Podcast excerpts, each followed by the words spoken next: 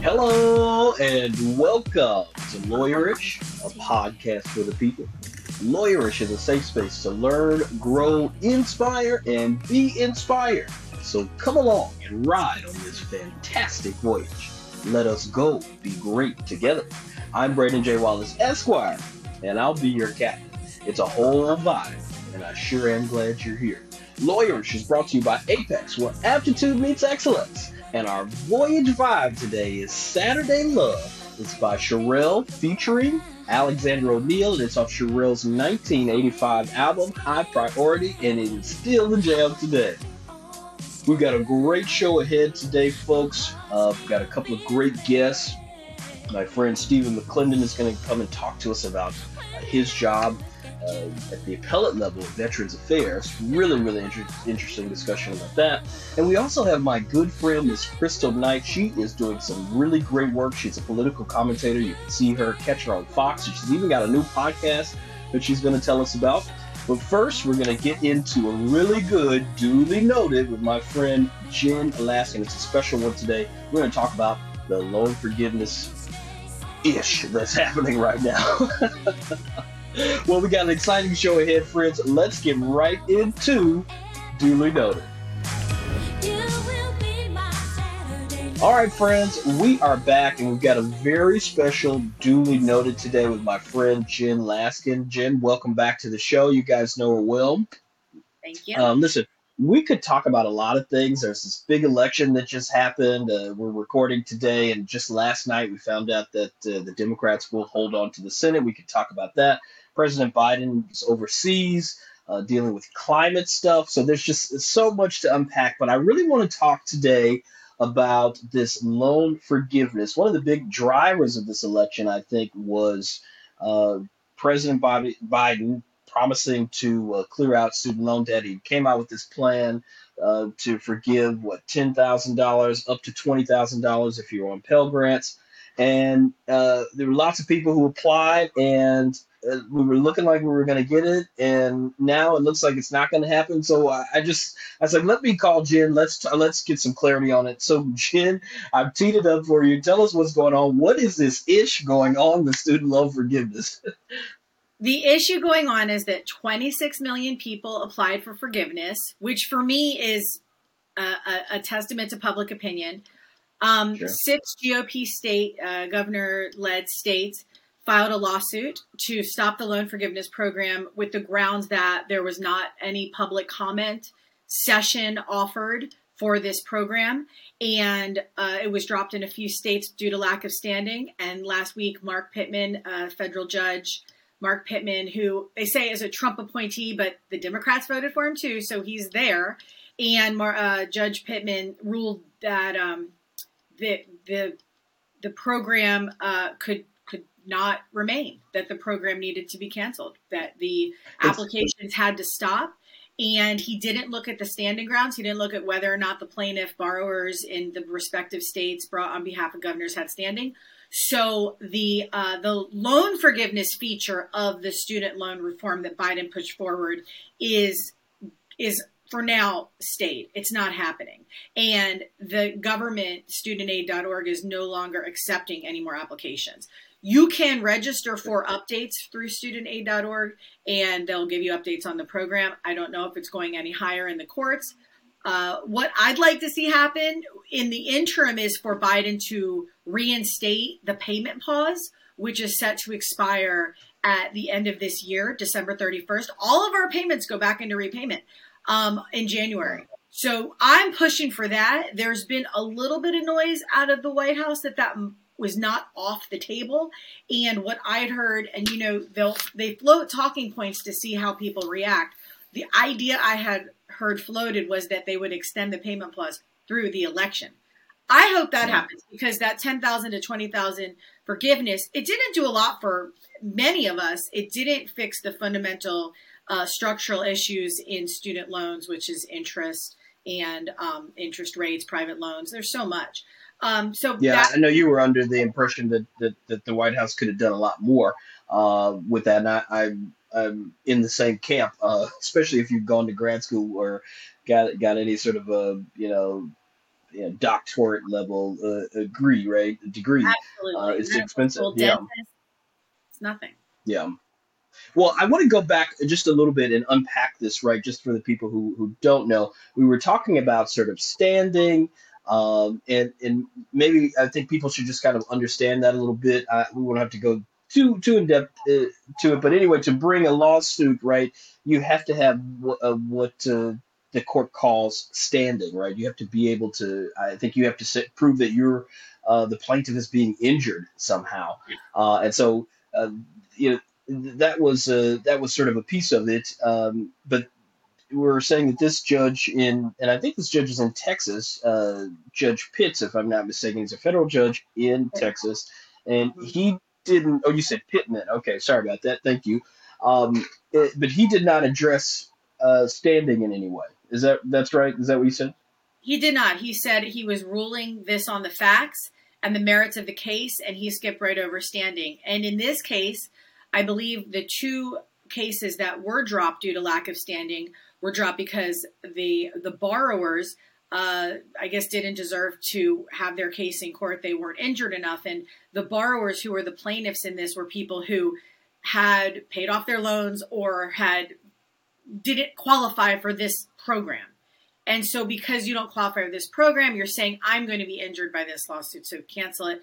The courts didn't even believe that that was enough for them to bring the, the case. You're not kind of close enough to the issue, or maybe they weren't going to be injured enough. Dropped it, but then it went through in other circuits and made it to uh, Mark Pittman. And he yeah, I think I think one of the considering the standing argument. Um, yeah, I mean, it's like I couldn't sue somebody um, for uh, discrimination, for racial discrimination of being black. Like I don't have standing in any case mm-hmm. like that because I don't have that claim to make. I'm, you know, I'm not a black mm-hmm. person. So that is just a very, very basic kind of simple example for people out there of like what standing is. And yeah, no, I think that's important. This judge said this is a worthy case. It affects everybody. Uh, I, you know, 26 million people applied though for forgiveness. I think that's so many people yeah, that I think that's public comment enough, and I, I, think I wanted to just kind of talk about the co- the public comment part. So usually, uh, these federal agencies before they, uh, you know, implement big policy change or something like that, there is an opportunity uh, for the public to submit comments, papers, uh, research, yeah. you know, sort of testimony, if you will, written testimony. And I think what it, it just kind of sort of unpacking that, I think what this judge in Texas has said is that uh, Department of Education did not do that, and so therefore uh, we're going to pause it. Is that do I have that right? Is that the right? You do. You concept? do have that right. Okay. And the, the, public comment piece when federal agencies do these kinds of um, things is uh, democracy. They do it because yeah. democracy, because the people need to be heard, and the government works for us. And our beloved, um, you know, mentor Edgar Cahn was very much about this. This is how he got so much change done in juvenile justice. He was always about calling a public meeting to let the community know what was going on, and then you push policy from there. Continue. It's not the be all end all, but it's the beginning to show people this is an issue. And yeah. um, it's ironic that Judge Pittman, uh, you know, I guess for all intensive purposes, a Trump appointee, is saying this is this is thwarting democracy if we don't have public comment. I mean, there's irony there. Yeah, quite a bit. okay. Well, I'm out of time, Jenn. Thanks so much for enlightening us. I really appreciate you. Anything else you want to share before we close out on this topic today? No, this was great. I do uh, want to give a shout out to Student Loan Planner. Um, he's on Instagram, probably TikTok too. Student Loan Planner is doing very good, a very good job at timely updates. I'm Jenny Justice on TikTok, Jenny Justice five five five. I'm doing less timely, but very uh, solid and informative updates. So and just keep, keep, track of people, and this stuff's out there. Thank you. Absolutely. Thanks so much, Jenn. Friends, we'll be right back. All right, friends, we are back, and it's now time for Lawyerish. I am super excited to have my good friend, Mr. Stephen McLendon, join us today. He is a licensed attorney in the Commonwealth of Pennsylvania, the state of Maryland, and the District of Columbia. He earned his BA in Sociology and Crime, Law, and Justice from the Pennsylvania State University and his Juris Doctorate from Widener University School of Law. He's been a member of the Navy Reserve since 2009. Thank you for your service, sir. Uh, he began his career as a prosecutor in Dauphin County, Pennsylvania, before prosecuting in Prince George's County, Maryland. He then transitioned to the Department of Veterans Affairs, drafting appellate decisions for cases involving veterans benefits before the Board of Veterans Appeals. Currently, he works at VA's at the VA's Office of General Counsel, litigating veterans' claims for benefits before the Court of Appeals for Veterans Claims. Stephen, thank you so much for being on the show. Welcome to Lawyerish. Well, thank you for having me. I'm glad to be here. All right, very good. Let's jump right into it, my friend. Tell us how did you uh, how did you start your law journey? Why did you go into law? How did you get to to being the dynamic lawyer that you are? Okay, well, simple story. I mean, as a kid, there were two career options that I knew of. One was to be a doctor, one was to be the lawyer. And I didn't like the blood, so the doctor wasn't going to work out for me. So they, uh, being a lawyer was, was the next best thing for me. so uh, growing up, I hadn't had any real experiences with lawyers, so was, there was a little mystery there. So I was always intrigued with it. But I used to watch TV shows like or movies, Soul Food with Teri Josephs. Um, so I used to watch her, love her, and enjoy her, and because of that, um, I wanted to be an attorney. But it didn't really happen for she me until she was. I'm telling you, and she handled her own. Um, but because of that, that's why I wanted to be an attorney. Um, so actually going through undergrad with a sociology degree and the um, crime law and justice, being a lawyer, actually taking the LSAT was the next step for me to do. So that's what it was. Now, did you plan when you picked your undergrad majors? Did you were you did you know, know you were going to law school? At, you know, when you picked sociology and crime, not law, and justice. It sounds very. Not okay. at all. My original, my original major was math because I love numbers. Um, however, however, I shifted a little bit after my first two years um, to sociology because I could use a bunch of those statistics courses to go to the sociology. And then I added the crime law mm-hmm. and justice. So the original goal was always to go to law school, but math was my passion then. So that's what I originally wanted to do or take out of undergrad. But, you know, tell God your plans and you know how that goes. yes, I do know how it goes. I've done that many times and been been laughed at, I think. Okay, so you went to law school. Obviously, you did fairly well. How did you end up as a prosecutor, and what was that experience like? That's got to be that's something I you, you, that's what you actually really see on TV uh, quite quite often is, is, lawyers in in in criminal court, and and you not only had a sort of front row seat to some of the TV stuff, but you were you were a big time prosecutor. You had the power. You were in court. Tell us about that and how you how you arrived uh, to what is it Dauphin. Is that right? Yes. Is so that right? Dauphin, Dauphin County, yes. Dauphin County, um, Pennsylvania, and that's and specifically in Harrisburg, if you don't know. But okay. I got there because I had a very close friend throughout law school, and she started working there as soon as we graduated.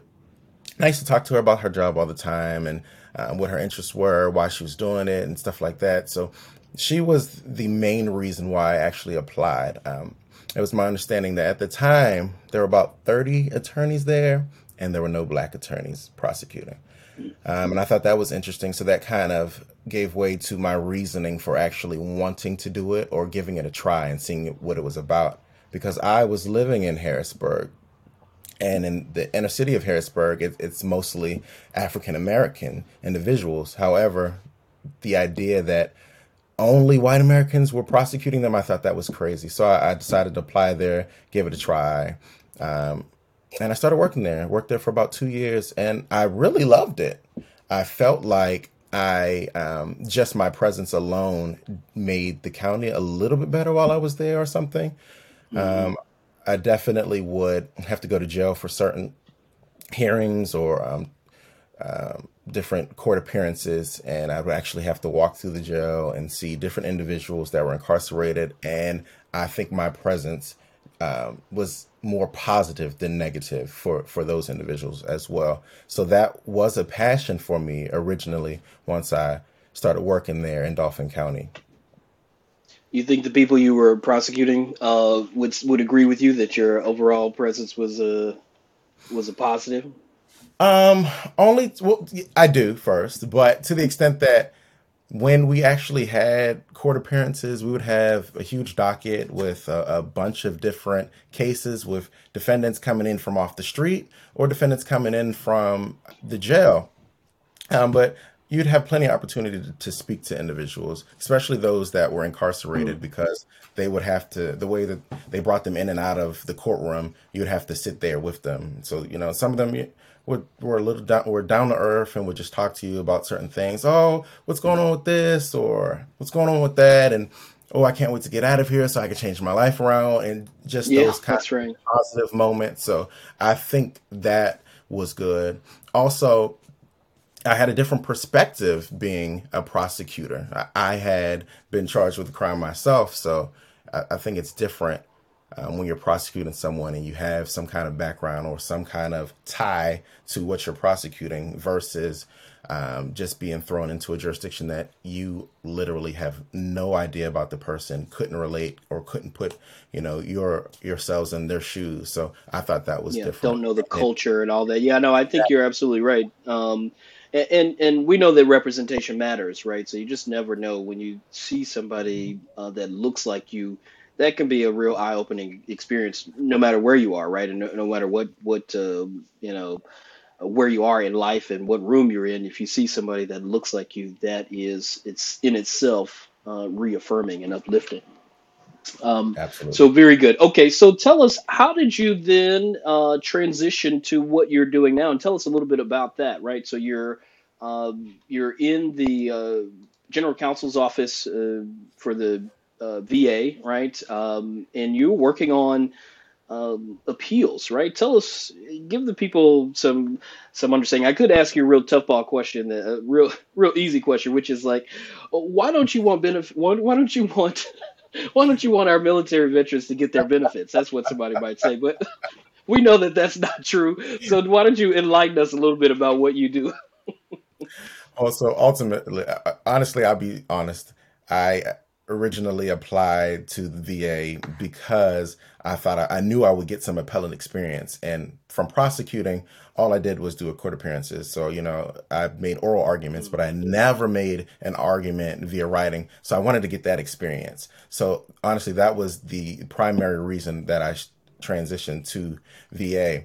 But once I got there, I saw that it was it was way more writing than I ever anticipated. That's it was all right. Mm.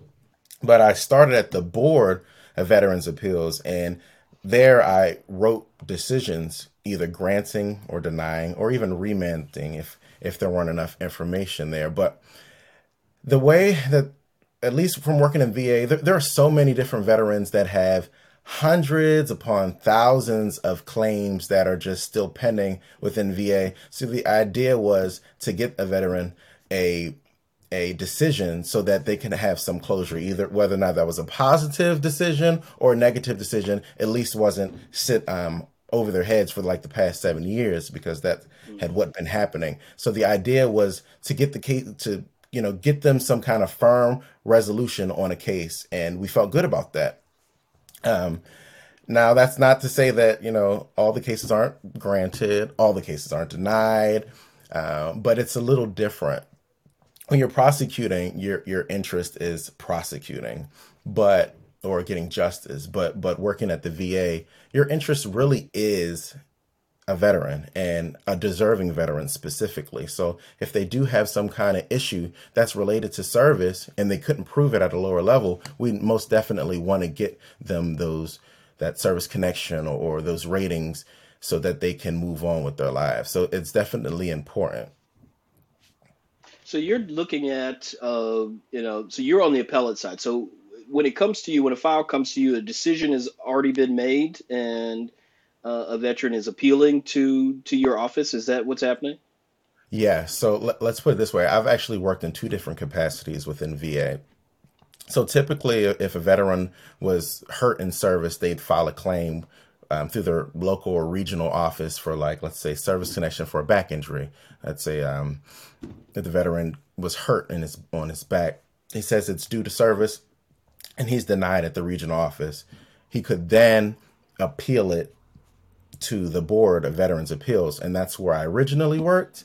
And there, I would review the evidence, review their any argument that a veteran may have, and they could have a representative, either an attorney or just a local um, veteran service organization representative that can make arguments on their behalf. And then I would make a de- the decision as to either granting, denying, or remanding and need a little bit more information. But what I do right now is I actually handle those decisions in the in the federal court. So if the decision was denied, they could appeal it to me, and then I'm reviewing it to make sure that the whatever the board did, that they did it correctly. So whether that's wow. um, denying it, or even if they remanded it and they don't believe it should have been remanded it, or remanded, or if they granted a certain amount, but the veteran believes that they should have been granted a more increased amount. So I review all of that. And where I'm at now, again, wow. it's just a palette. I'm just making sure that whatever was done was done correctly, or if not, it's got to go back. Yeah. Okay. So I think so. To to correct the my incorrect premise in my question is that you're not trying to keep benefits from people. Your job is to make sure that the process runs smoothly and that evidence is, is presented properly, uh, and that everyone gets fair treatment under the law. Right. Exactly. Now, I mean, right, very good. Sometimes the case is denied, and I look at what's all there, and I w- may agree that the denial was proper based on all the evidence that was presented. But that's just that's my ultimate job. Pretty influential position, and, and doing some really obviously very very critical work. It's got to be uh, uh, very uh, rewarding to be doing uh, some of that work. I imagine it can also be a challenge. Yes. So it's really rewarding and challenging because veterans law just by itself is a generally new concept 30 years ago there wasn't veterans law so mm. you, you, you take the different um, the different statutes and laws that that Congress enacts or le- the legisl- legislature enacts, and then we build a court based on that to you know fully show what a, a veteran is entitled to. So it's, it's interesting because you can look back in any type of law, criminal or civil or or anything that that a regular individual would know of, that goes all the way back to the Constitution. We don't have that for veterans law. So we have to make it up as we go along. We have to make arguments to and for it. So it's very interesting. And I get to take a part in that. So I might have a yeah, case, a big part of that actually, on the books for years. Yeah, and I can always have my name associated with it. So it's definitely interesting. All right, very good. All right, so I'm running out of time here. I'm overtime. I, am just going to be overtime. It's fine. this is such a good conversation. Uh, but I want to get to uh, my sort of real key questions. I may only have time for one. We may only have time for. We'll see. Okay, so uh, the best, your best or worst experience in your practice thus far. Oh, my best or worst experience. I'd have to say my best experience in practicing was, for me personally, handling a jury trial and just the, the confidence that you have when you walk in the courtroom, when you just present the evidence to the juror, especially in the opening or closing after getting all, all the evidence in that I, that by far was the best feeling because it made me feel like I was doing something right, and it made me feel like I was doing something competently. That's always what I want to do. If I don't, if I don't care if I win, lose, or draw, but as long as I got through it competently, that's my main goal. So I think throughout my jury trials, I was able to do that more successfully than not. Okay, good. Last question. I'm gonna get to it quickly. What's your one quick advice that you would give? To your younger self or to some other lawyer, young lawyer who's uh, kind of moving up the ranks? Ooh, set a goal and stick to it. Now, it, it may shift, it may change, but I don't see any way that you can move forward without having a goal. Um, that's I'm very goal oriented. I I have an idea of what I want to do 10 years from now, and then I set three little mini goals in between now to get to that 10 to that uh, 10 year goal so definitely setting a goal and sticking to it and making a little you know shifts and tweak it as you need to as time goes on all right very good thanks for that i think that's wonderful counsel i appreciate you taking the time to be on the show uh, and we'll maybe hopefully we'll have you back and kind of talk some law stuff uh, later on in the season. I hope you're open to that. We'll be in touch. Thank you so much. Friends, we'll be right back. Hey, friends, we are back, and it's now time for our wellness check. The wellness check this week is simple, right? Stop smoking. Friends, it's time to cut that ish out. Now, trust me, I know it's much easier said than done. I am a former smoker myself. And thank goodness, uh, thank God, to God be the glory. Uh, and a big shout out to Chantix for the assist. But I've been clean now for just about maybe like a year and a half. Um, it was April of 2021 that I stopped smoking, April 7th to be exact. And I was smoking Black and Milds, going through a pack of Black and Milds a day. So I understand that it's difficult. Uh, but I'm just going to encourage you, just for your overall overall wellness, cut that ish out. And if you're not ready, I understand. Um, but just know, uh, if you're going to keep smoking, just do us, uh, do me a favor, uh, do yourself a favor. Make sure you take extra care of your oral hygiene. If you're a smoker, whether you're smoking black and mild cigarettes or even some of that uh, Mary J, right? Remember to take care to mind your oral health. It's really, really important.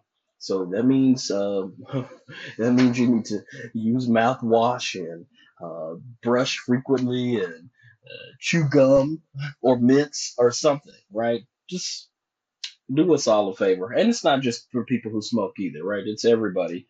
Uh, but I'm talking to my people who smoke, uh, especially since, um, you know, the medical marijuana is on the rise and even um, uh, medicinal, I'm sorry, even uh, recreational marijuana is on the rise. It's, it's becoming more uh, more acceptable and legal here in the States which I'm fine with. I just want people to mind their mental health if we're gonna if we're gonna go down that route. So to my smokers, cut that ish out, and if you're not ready, uh, then take care of your oral health, and that's for everybody. That is that on that, friends. That's your wellness check. Cut that ish out, and if you're not, invest in Listerine and please use it frequently. We'll be right back. All right, friends, we are back, and it's now time for our Apex highlight. I'm very excited to welcome my friend, Miss Kristal Knight. She is a political strategist and social impact advisor working with national political and advocacy organizations to raise and manage money to elevate their political platforms. She is a guest commentator on Fox News and MSNBC and the host of the self titled Newsweek podcast, The Kristal Knight Show. Congratulations on that. Uh, during the 2020 cycle, she served as the political director for Priorities USA, the largest Democratic presidential super PAC, and Biden's preferred PAC. She is the founding executive director of Emerge Tennessee, a Democratic candidate training program for women seeking to run for office at every level of the, of the ballot. Ms. Knight has experience as a statewide political director for a U.S. Senate race in Tennessee, as well as uh, working on the Hillary Clinton for America 2016 campaign. She served under the current mayor of Washington D.C. and got her start in politics working for the mayor of for the former mayor Adrian Fenty in his 2010 re-election campaign. Ms. Knight is a 2012 alum of the Obama for America campaign. She completed her master's degree in international public policy at University College London and graduated with a degree in journalism from the great Howard University. Kristal, thank you so much for being on the show and welcome to Lawyerish. Thank you. Thanks for having me. Well, that was a mouthful. You've got a, a lot of uh, great experience um, in politics and policy and strategy, uh, political strategy. Why don't you tell us a little bit about how you got into that field?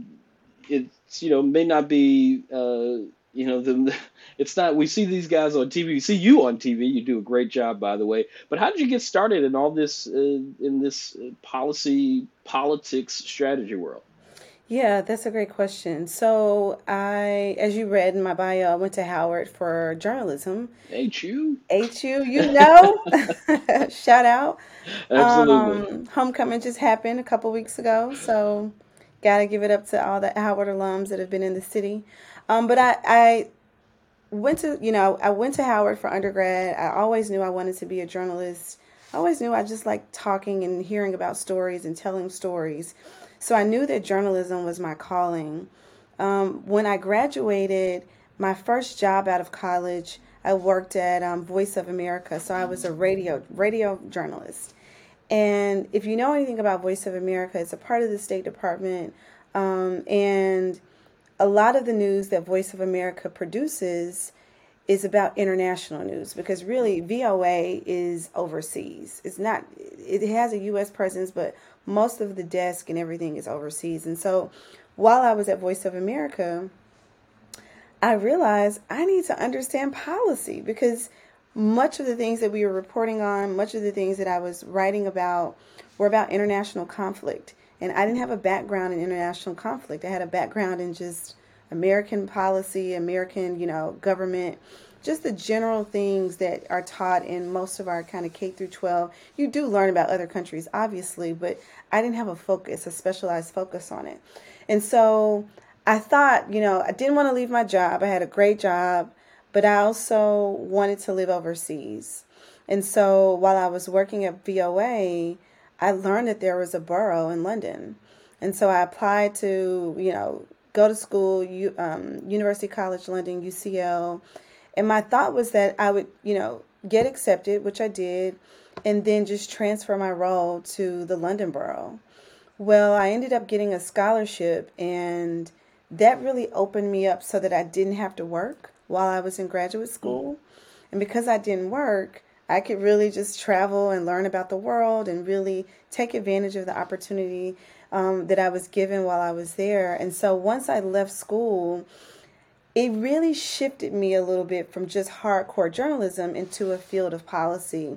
And with policy, for me, that, that meant politics. Like, what's the quickest mm-hmm. way for me to get in and to learn is to come back and join a campaign. So, my first campaign was in 2010 and um, I was, you know, I joined Adrian Fenty's reelection campaign, and I, I knocked on doors. I was a field operative knocking on doors in Ward Seven of Washington D.C., which is southeast and northeast, and really learned a lot. And really, I kind of got bit by the campaign bug. I stayed, you know, I hopped from campaign to campaign, probably for the next three to four years.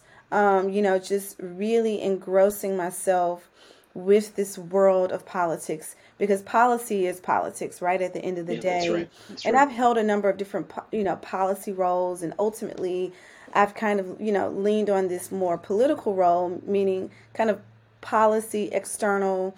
Um, talking to partners and grass top leaders and principals about you know different aspects of organizations that I work for or different candidates that I work for. Um, but that's really um, how I got into politics and what's kept me in is just the story. I mean, really, why are people voting? Why are people not voting? Why are you running for office? Why are you not running for office? And so, one of the highlights, I think, even in my career so far, because I'm still pretty, you know, relatively youngish in my career, but I really enjoyed um, recruiting and training women to run for office yeah. um, because there's so many um, people who desire to run for office and don't have the opportunity. And, you know, for women, it's harder for women to run because there are a lot of other things and factors and nuances that women think about when they run for office than men. And that has literally just kept me alive when I think about candidacy. When I think about people running for office, I love to see more women run because we need more gender parity in politics. Yeah, well, certainly uh, I, I, would agree with that, and I imagine that's probably why you you got on Hillary Clinton's campaign. Uh, but that seems like so many moons ago now. I mean, I think the, the world is is is very different now. Um, I think I certainly we've seen you grow. I've seen you uh, you go a lot of places where Democrats don't want to go. I see you on Fox News, and uh, you know you're you're uh, you know giving your opinion and commentating on on current events uh, but you're doing it in in a hostile environment. Uh, so if you would trans, can you just like take us through that a little bit? How do you? Uh, because you're, I mean, you're on some of the big national shows. I've seen you on primetime. You're, you're, you know, you're a big star uh, in the making, if if not already so. So how do you manage to keep your composure and and and do what you kind of have come on to do without losing it? Uh, particularly when we're in this, you know, sort of twilight zone where truth uh, sometimes is is I don't know, not even relevant anymore. It's it's it's hard to to to square that. So how do you do it? How do you go on TV and and speak facts and and stick to the facts in a particularly in a hostile environment? Yeah, that's such a great question. Um, it's a lot of patience. Yeah. I mean, that's the shortest answer. Is that I, I do have a lot of patience, and I've learned to really perfect. I mean, the rest in bitch face. I, I hope that I, I, hope if this is kid friendly, I apologize. it's fine. No. that is a term, um, but you do have to monitor what you say and how you look, and, and it takes practice. I mean, I tell folks, you know, I just started doing this last year um, in April. April 2021 was my first time making an appearance on Fox and you know, I remember I, I always look back at my first video and I'm like, man, I just look angry. Like I look, because I was just gearing up for a fight, you know, and actually yeah. the anchor that day was really, really nice. I mean, she was a fill in for um, the show that I was appearing on, but she was actually really nice and very reasonable. But I think even in that even in that arena, right? Even in an arena that's highly conservative, and a lot of my hits have been on conservative um, outlets.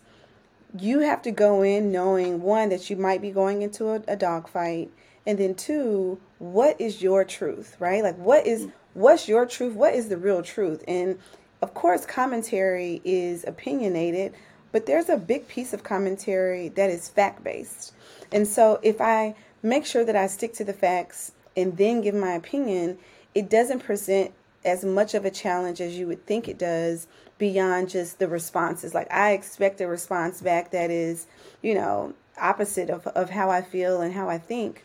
But I also realize a lot of commentary and a lot of media is theater. And, you know, true. we may not want to believe that. And even our liberal outlets, right? Even yeah. liberal outlets, it's theater as well. And so once you realize that, then you understand how people can say things that they don't believe in and really manipulate the public. And that to me is is one of the things that's challenging about media is that I go on and say things that I do believe in. I go on and say things that I do believe should be shared.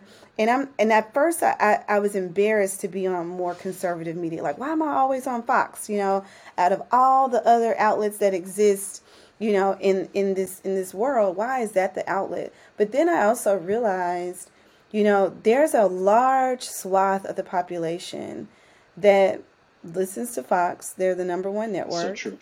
Um, there's also a large swath of the population that just they don't read. They just they hear it, they see it, and they believe it. And so it becomes even more important that we have um, democratic validators and truth validators to go onto these networks, go into these lions' den, and speak the truth, and not just say, oh, they're pushing, you know, theories because that's what they believe about the Democratic and liberal side. There are as many of us who don't like some of these conservative outlets. There's so many more that don't like the liberal outlets. Mm-hmm. But yet, you know, the, we have, you know, conservative folks who are commentating, giving commentary regularly on your CNNs, on your MSNBCs, you know, dropping opinions for WAPO, New York Times, all these other outlets. And so it's important to have a balance when we live in a world and a society that really seeks to polarize us politically. Uh, I want to, we're running out of time here. I want to get to a couple of things. One, I want you to tell us about your podcast that's out. I'm so excited about this, and I want to want the people to get an opportunity to hear about it. Uh, but then I also want to get to I, don't know if you're up to, up for it, but I'd love to get some election day predictions. We're we're just a, sure. maybe about a week or so uh, away from from election day, and then I want to get want to finally uh, uh, wrap up with maybe some advice that you have for your younger self or some other younger uh, entrepreneur. So, uh, rapid fire, why don't you tell us about your podcast first, the Kristal Knight Show? What's it about? How can we get to it? Sure. So, Kristal Knight Show, you can get it wherever you get your podcast Apple, iTunes, Spotify, or wherever else. Um, it's a liberal, it's liberal progressive. Um, it's a liberal progressive show where I'm talking to um, inherently Democratic folks, um, Democratic elected officials, former elected officials, or activists, people who are just in the space, and really trying to expand the thought about the Democratic tent just being a tent for moderates, but really being a tent for more liberal, progressive, all the people that encompass being a member of the Democratic Party. Okay, well, exciting. Congratulations again uh, uh, on that, and I'll certainly be tuning in. I hope uh, my friends will do the same. Uh, so, so we've got that. What about election day pred- predictions here? This has been, this is going to be, I don't know. It's a very interesting election. Usually, uh, the the party in power loses uh, power in the in the in the House and or Senate in these midterms elect in, in these midterms elections, we're facing a different kind of election in many ways. Uh, one, we have you know the very thought of democracy being uh, on the ballot. Then you've got um, the the Dobbs case with the woman's right to choose. Uh, uh, you know, sort of the backlash from that, and then we've got the things with the economy, like inflation is bad, and folks are are feeling it at the pumps and at the grocery stores. What's your prediction? What do you think? How is will will the Democrats hold the House or, or the Senate or both? What what are your what's your gut feeling? Yeah, my gut is telling me that the Democrats will take over the Senate, but very slightly by a razor razor thin edge.